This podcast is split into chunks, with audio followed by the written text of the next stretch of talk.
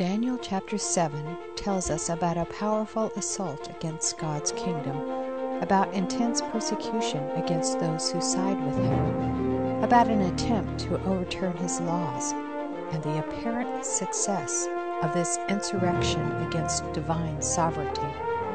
Let's join Dave Wyrtzen as we discover how this conflict will turn out and what we need to do to ensure that we are on the winning side when the end does come.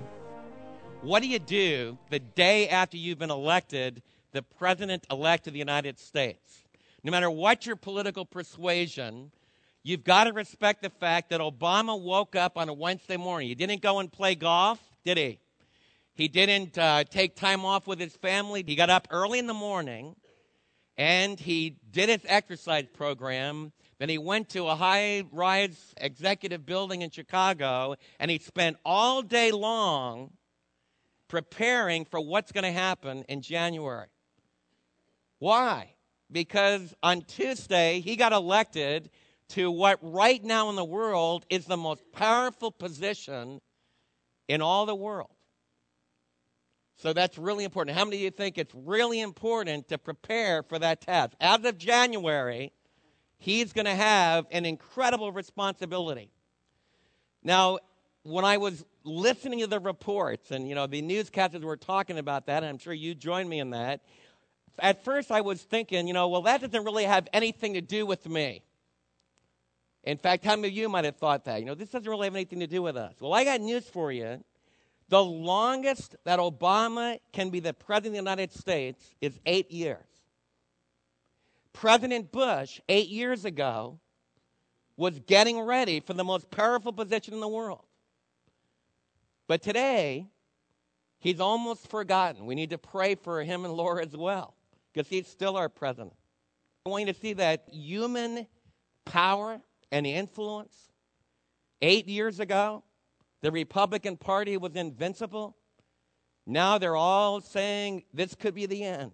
What I'm trying to get you to really commit your life to. It's not going to last just for four years. And it's not going to last just for eight years. It's going to last forever and ever and ever. And my purpose this morning is I want you to begin to really think Obama's getting ready for the little task of being the president of the United States. Am I getting ready to rule with my Savior forever and ever and ever. Have you ever stopped to think about the fact that you sitting in that seat, how many of you have received Jesus as your Savior?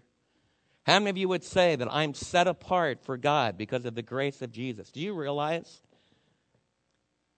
that I've read the back of the book and we win? So I want you to turn to Daniel chapter 7 because how many of you have been a little bit troubled in spirit Come on, be honest. How many of you have been a little bit troubled in spirit? And I want to show you how culturally determined it is because I have some really close friends that are African Americans. They were crying on Tuesday night. It shows you how different the culture perspective. They totally agree with me about abortion, my African American friends. They totally agree with me about the sanctity of the marriage relationship. But they also are part of a culture where a noose hanging in a tree like the Baylor students put up this week was a real thing. So they rejoiced because an evil. Maybe we took some little steps towards overcoming that. So I want you as a believer, is our Savior died because murder, thou shalt not murder, it's part of our holy king, the Ancient of Days law. That the blood of Jesus Christ, God's Son, cleanses us from all sin. Do you realize that Jesus isn't of Swedish ancestry with yellow with, with blonde hair and blue eyes? Jesus is a Middle Easterner. So, one of the things I want to really talk to you about today is if we're preparing for the kingdom, then I'm following a Savior that it happened to be born in Bethlehem, which is the union of three continents Europe, Africa, and Asia, all come together. And in that place of the world, the blood of all different races flow. And racism is really deep. It infected our high school this week. It infected Baylor. I have tons of Baptist roots, so we need to pray. A lot of our brothers and sisters are really hurt. But what I've asked myself, what about my own troubled spirit? What are my reactions? What are my feelings? What I want to really challenge you to do is open up to Daniel chapter 7, verse 15, and we're going to first of all be comforted to realize that if we follow Daniel, that he was troubled by all these changes that were taking place as he lived through the destruction of the Babylonian Empire. And they didn't have nice, gentle, you know, where the former administration gives counsel and wisdom and invites you into their house. In the ancient world that Daniel lived in, they killed the guy that came behind. Aren't you glad we made, that's good, that's encouraging that at least we don't do that. Amen? So look what it says Daniel chapter 7, verse 15. I, Daniel, was troubled in my spirit. I am so glad that another follower of Jesus was troubled in his spirit. How many of you have ever been troubled in your spirit? Anybody ever, when there's change, do you ever feel afraid? I do. And we're in the middle of a great big change. Lots of changes in our culture, changes in demography, we moved from the older generation being the ones that really have the power to a younger generation, at least for a time, having, the, having power. That's a big change. If you're old like me, a white Caucasian guy, that's, that's a big change. That troubles your spirit, it makes you afraid. And Daniel challenges us look at the change, look at what's happening, and he's saying, it's okay to be troubled in your spirit. In fact, sometimes a troubled spirit is a good thing makes you more dependent, it makes you pray. As Daniel looked at this vision that we said it the last time we were together about all these nations rising and falling, it scared him. It troubled him. As you look at your world, what's going to happen with nuclear weapons in Pakistan? You know, what is going to happen in Iraq? What about our own brothers and sisters that are right there? You know, what about right here? Our church family faces one assault after another with physical illness, life threatening physical illness that troubles my spirit. It just takes me down. Change. We live in a world where it's not like going to Disneyland, man. It's, it's like being in a raging sea. Amen? Isn't it? And Daniel says it's okay to face your troubled spirit. He says, I was troubled in my spirit. And he says that the visions that passed through my mind, they disturbed me. So, what do you do when you're troubled? Well, it's really good to ask for some heavenly advice. How many think that's pretty good advice? So, Daniel says, I approached one of those standing there and asked him the true meaning of all this. So, the picture here is Daniel just saw a videotape. He just saw this incredible DVD of lions coming up out of the sea, winged lions, of bears with three ribs in their mouth. And he, he sees this winged leopard with four heads and four wings. And he sees this indescribable dinosaur like beast with ten horns on its head. He sees one of those horns destroy three of the, of the ten and then raising violent warfare against God's people, the saints. He's troubled. Man, that's a nightmare. What do you do when you face a nightmare in your life? Ask for some heavenly advice. Daniel's a great example. So he comes to us today and says, All right, you didn't get to stand in the presence of angels. You know, you didn't have somebody like Gabriel or somebody like Michael sitting next to you, but I did. And I'm so thankful because at the end of the chapter it says that Daniel was silent about these things. Aren't you glad that Daniel didn't stay silent forever, that he wrote it down? Man, I really am. The chapter closes with Daniel troubled in his spirit, and he, he's pale, and he's just blown away by what the Lord revealed to him.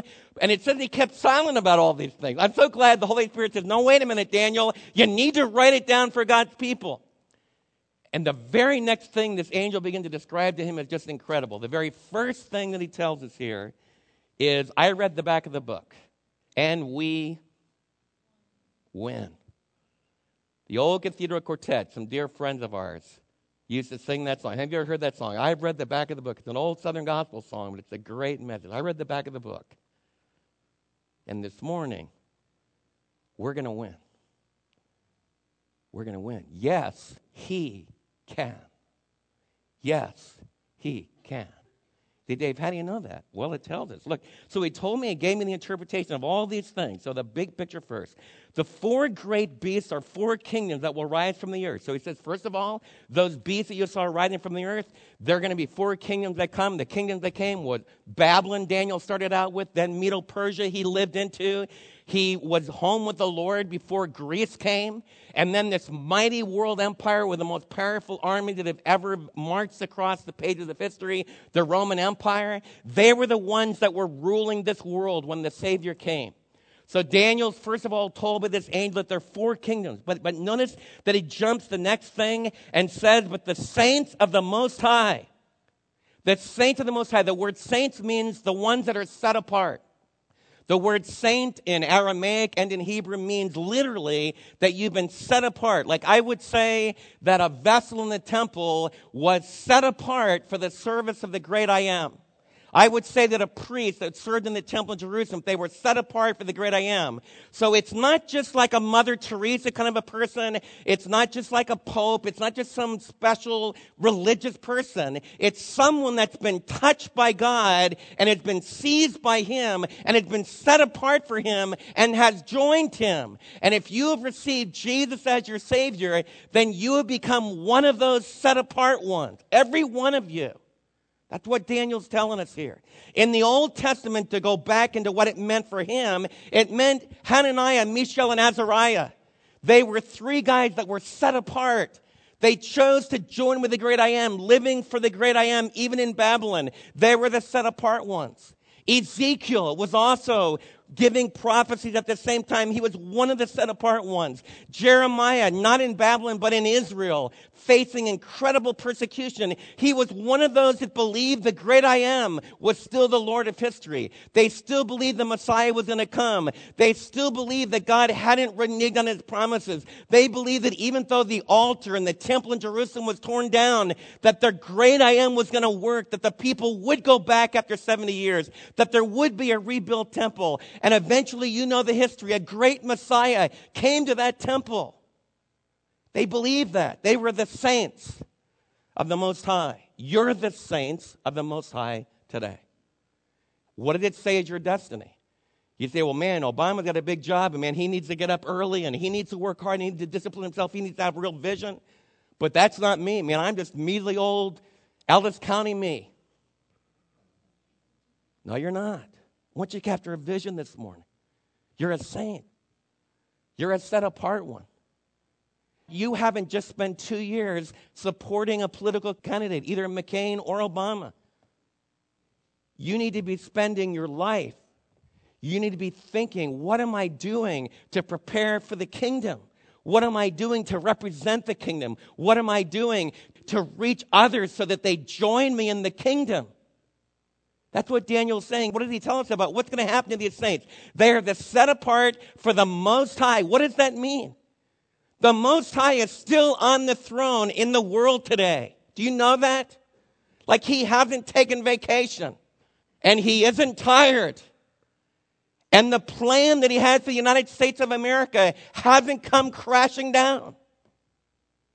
His plan for Israel hasn't come crashing down. His plan for Russia hasn't come crashing down. He's got a great plan. Daniel's telling you, that it's still working. And the incredible thing is each one of you that have trusted Christ as your Savior, and if you haven't, I want you to, I want you to join us. I don't want you to join me as a white Republican.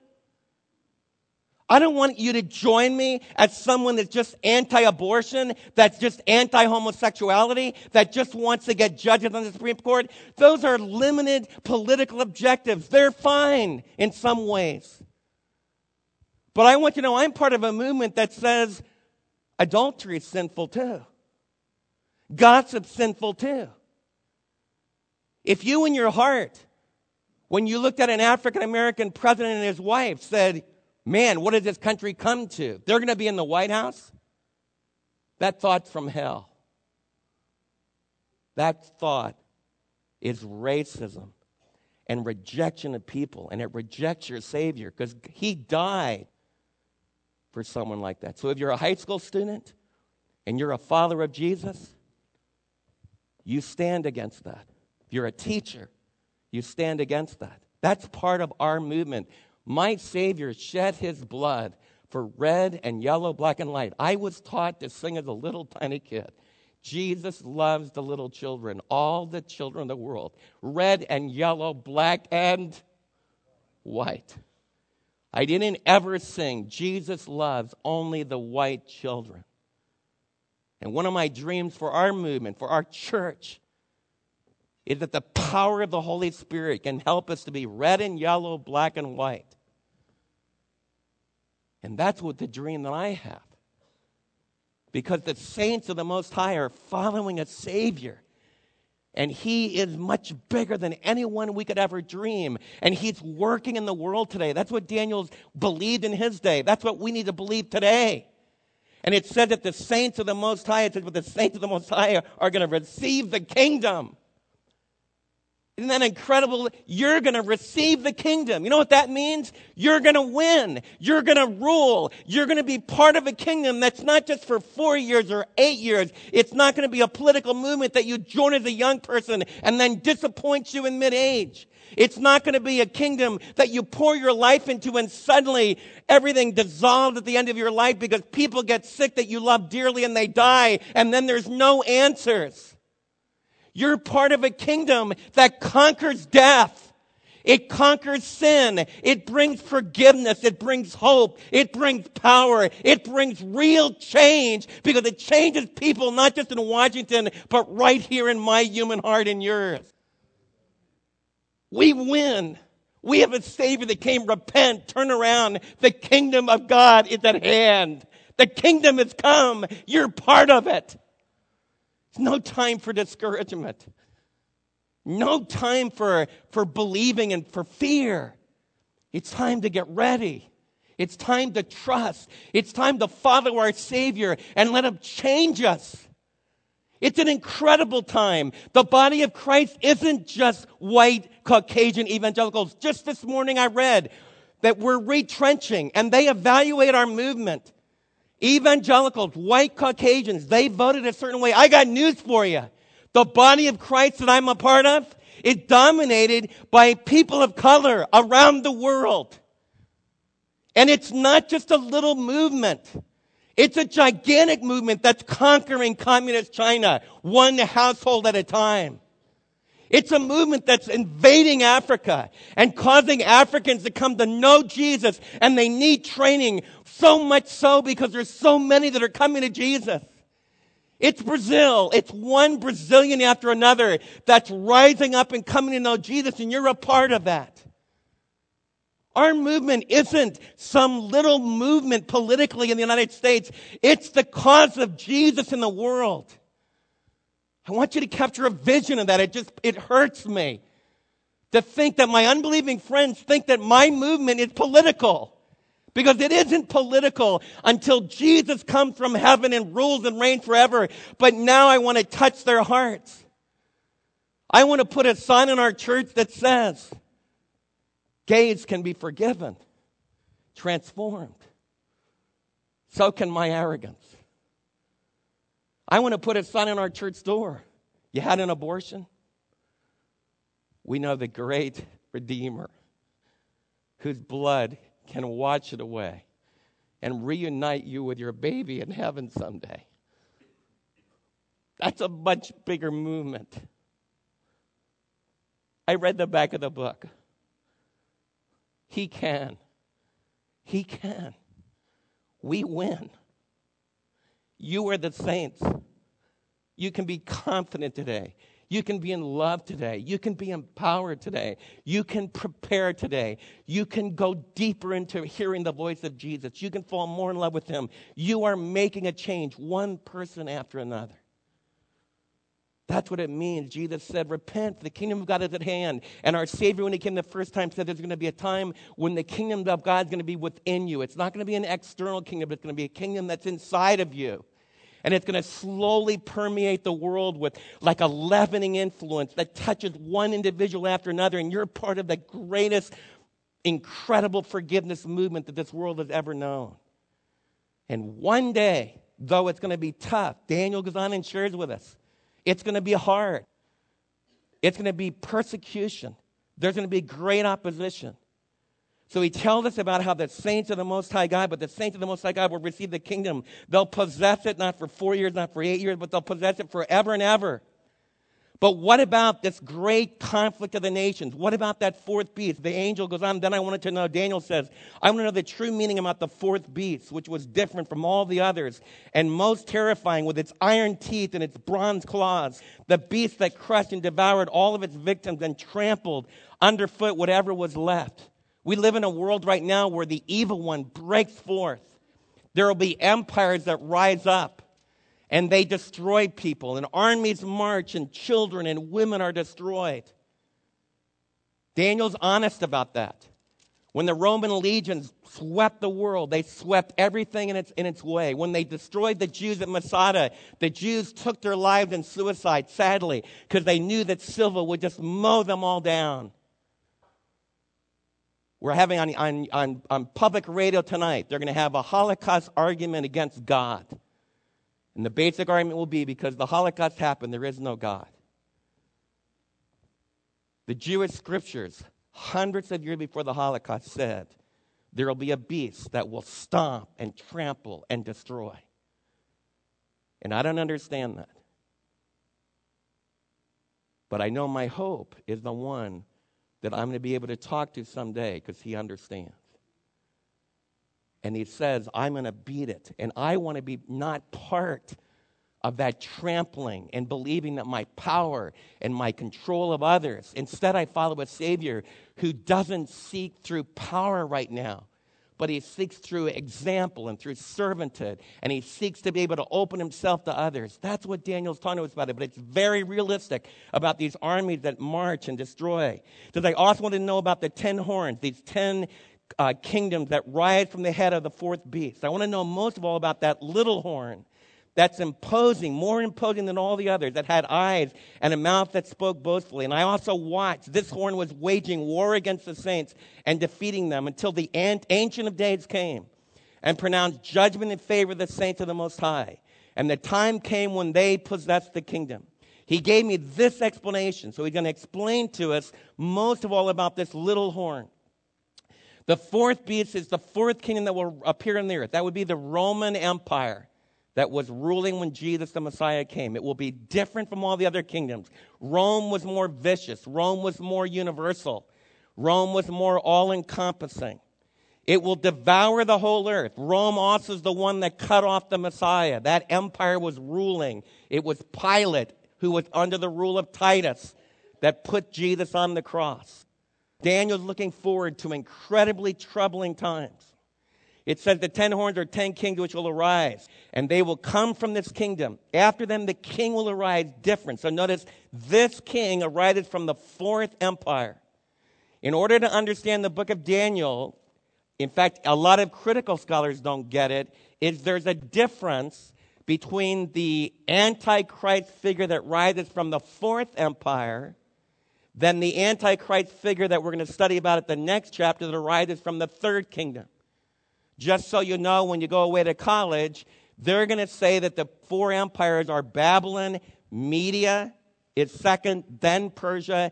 They make Greece the fourth one because they hold that Daniel was not writing prophecy. He was writing in the time of Antiochus Epiphanes, and they make the Antichrist just Antiochus Epiphanes in the first century. The reason I don't accept that is because I accept the word of my Savior, and my Savior takes the prophecies of Daniel and says they weren't just fulfilled in Daniel's day. He applies them to his own day. His beloved disciple John says that the Antichrist is going to come, and the spirit of Antichrist is already working. So if I put the scriptures together, then I have to see that we're not done with just a little Antiochus Epiphanes. We've got a much bigger enemy that's going to come. And almost all of you have been taught well, and you know there's going to be a future leader that rises up, and I would hold from the Western nations. The Roman Greek world is dominated by the West. Doesn't mean he needs to be Romanian like it was in Left Behind. In fact, I have a lot of friends that are Romanians. They deeply resent that. And a lot of them dearly love Jesus. Maybe it will be, but I don't think so. It's going to rise from some kind of a 10 nation confederacy of nations that are flowing out of that arrogance and boastfulness of the Roman Empire that says military might is supreme. There is no God in heaven. In my lifetime, Hitler said that. I mean, a little bit before my lifetime, not that old. But Khrushchev said that. He said, military might rules, there is no God in heaven. And so much of my life in the Cold War, I went to a ceremony yesterday that honored World War II veterans, and they stood up. And I saw the pictures of GIs holding a Nazi flag that had been torn down. So Daniel's telling you, and in your lifetime, you can see, you need to look out. Look out when governing, ruling authorities say there is no God anywhere in the world. Look out when they say the only thing that counts is might, military strength. Then it also tells us that this little horn, it said that he tramples it down and crushes. It said that he will subdue three kings. And look at verse 25, because this gives you an insight into what this ultimate Antichrist will be like. And the New Testament telling us that this spirit will see those that possess the spirit now. It says that he will speak against the Most High. So you need to pray against, and you need to be really careful about anyone that speaks out against the Most High. Like you live in a country where it's totally legitimate. You can speak against President elect Obama. You can speak against President Bush right now. As an American, you should cherish that privilege. But don't speak against the King of Kings. Amen? So I want you to listen to me. It's very easy for me to say, oh, he did it. It's when I do it. When I curse. When I say Jesus Christ lightly. So, one of the things as we prepare for the coming kingdom that's going to rule, if you're a wife that gets ticked at your husband and you curse, that needs to be serious stuff. Because out of your heart bubbles forth the core of your being. So, one of the things in preparation for the kingdom is reverse the cursing. You saw those crowds on Tuesday night, many of them with tears in their eyes. They're praising their movement. So, you can understand praise, thanksgiving.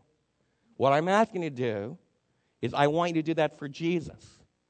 The Antichrist has nothing to do with that. He curses Jesus. Everybody understand that?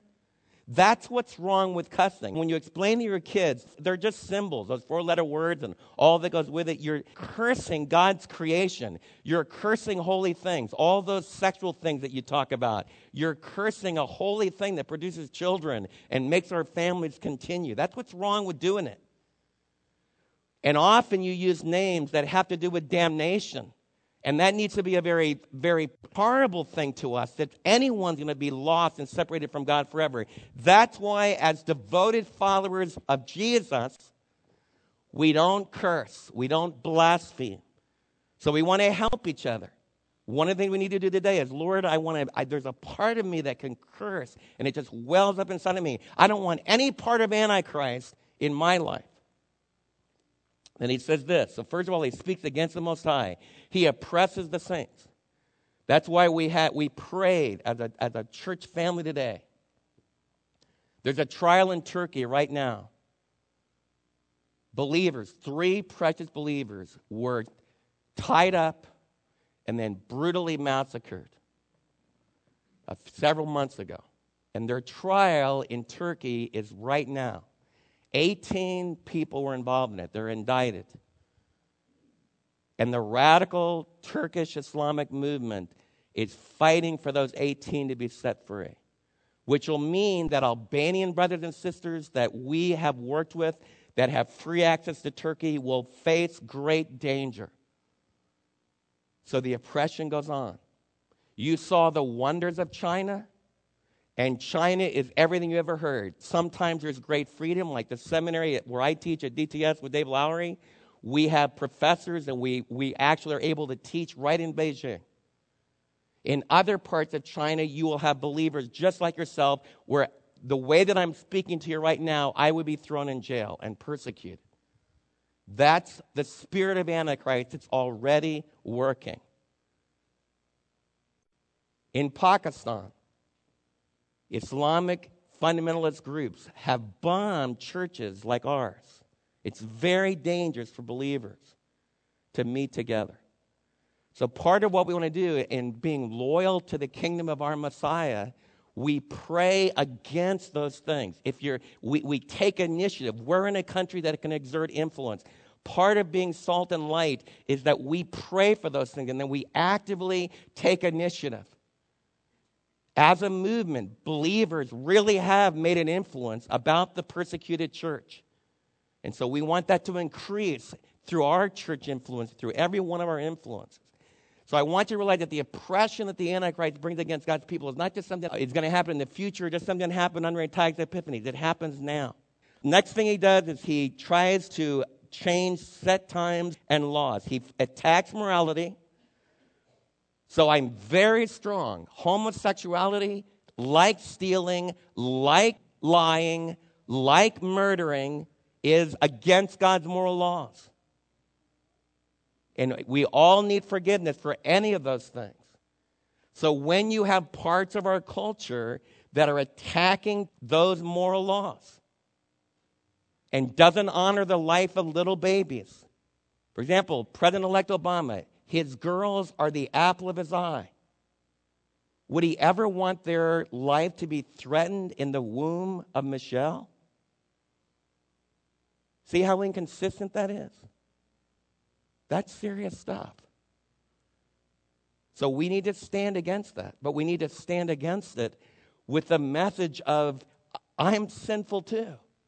And Jesus is, is coming to deliver us. What do you really do about that? As we close today, I want you to realize you know what? You are doing something about it. The abortion numbers are coming down. Have you heard that? The abortion numbers are coming down. You know why? Because of people like Tim Wallace, multiplied by thousands. You know how you really deal with abortion? You train teenagers about the sanctity of sex. You train them about the beauty of marriage you have a whole body of believers that gathers together around them and gathers together around kids that don't even have a mom and dad that care. And you have moms and dads who had to wanna listen to these kids learn their verses. And you know what? The power of Jesus enters a little kid's life, enters a teenager's life, and then they marry someone that's committed to Jesus too. And you know what? They don't abort their babies. Or they shouldn't. So one of my prayers as I prepare for the kingdom is I'm praying for the day when I can tell all of my unbelieving friends, people that are born again, don't abort their babies. I also am praying, people that are born again, you want to know how to find love in a marriage? You need Jesus. Because come to my church family. That's the place where people really keep their promises. I often want them to know it's also the place that if you've blown it by sin, that the incredible resurrection power of Jesus can come into your life and you can start again. So if you've been divorced or if you've had an abortion and committed murder, this morning, this incredible ruler, the King of Kings, isn't rejecting you. He's not turning you away. You know why some of your homosexual friends are mad? Because it's hopeless. They've tried. And I'm not speaking from a vacuum. My own brother in law is dead today because of homosexuality. And my sister didn't go to his funeral and condemn them and didn't tell them, You destroyed my life. You took away my husband you deserve to burn in hell. A preacher at the service did. But my sister stood up and said, Thanks for caring for my husband when he was dying. And my sister worked with his friends while he was dying And my nephew and niece were there. And Betsy said, I want you to know that I hate sin, my sin and yours. But I want you to know that Jesus washes away sin. And that's our only hope. And I want every one of you to find the forgiveness of Jesus. That's why we win. Because the Most High God has chosen that the Savior that stretched out his arms for us and gave his life for homosexuals and for adulterers and for arrogant New Yorkers like me and gossipers and cursers and heterosexually immoral people. Put your pet sin in there. And he gives us a new heart. And I believe that anyone that believes in Jesus can receive a new heart. And this passage closes by saying, But the court will sit, and power will be taken away and completely destroyed, the power of Antichrist. Then the sovereignty and the power, the greatness of the kingdoms under the whole heaven will be handed over to the saints. The people of the Most High, His kingdom, Jesus' kingdom, will be everlasting. And all rulers of the world will worship and obey Him. This is the end of the matter. I, Daniel, was deeply troubled by my thoughts, and my face turned pale, but I kept the matter to myself. But the Spirit of God opened the book. What I want you to realize as we close today is you might spend hours on the internet finding out what Obama's going to do, and that's important. What I think is really important is what you do. What you do. And it's not, yes, we can. For me, it's, yes, he can. Yes, he can. Yes, he can. And I'm more excited today about the power of the redemptive, resurrected Savior than I've ever been. So Obama's getting ready for the measly job of being president of the United States, and I say that in jest. We're getting ready for the big job changing hearts to the redemption and resurrection of Jesus throughout this entire world. Faithful till the Ancient of Days sits in judgment and puts away injustice and puts away evil and puts away violence and war forever and ever. Yes, he can.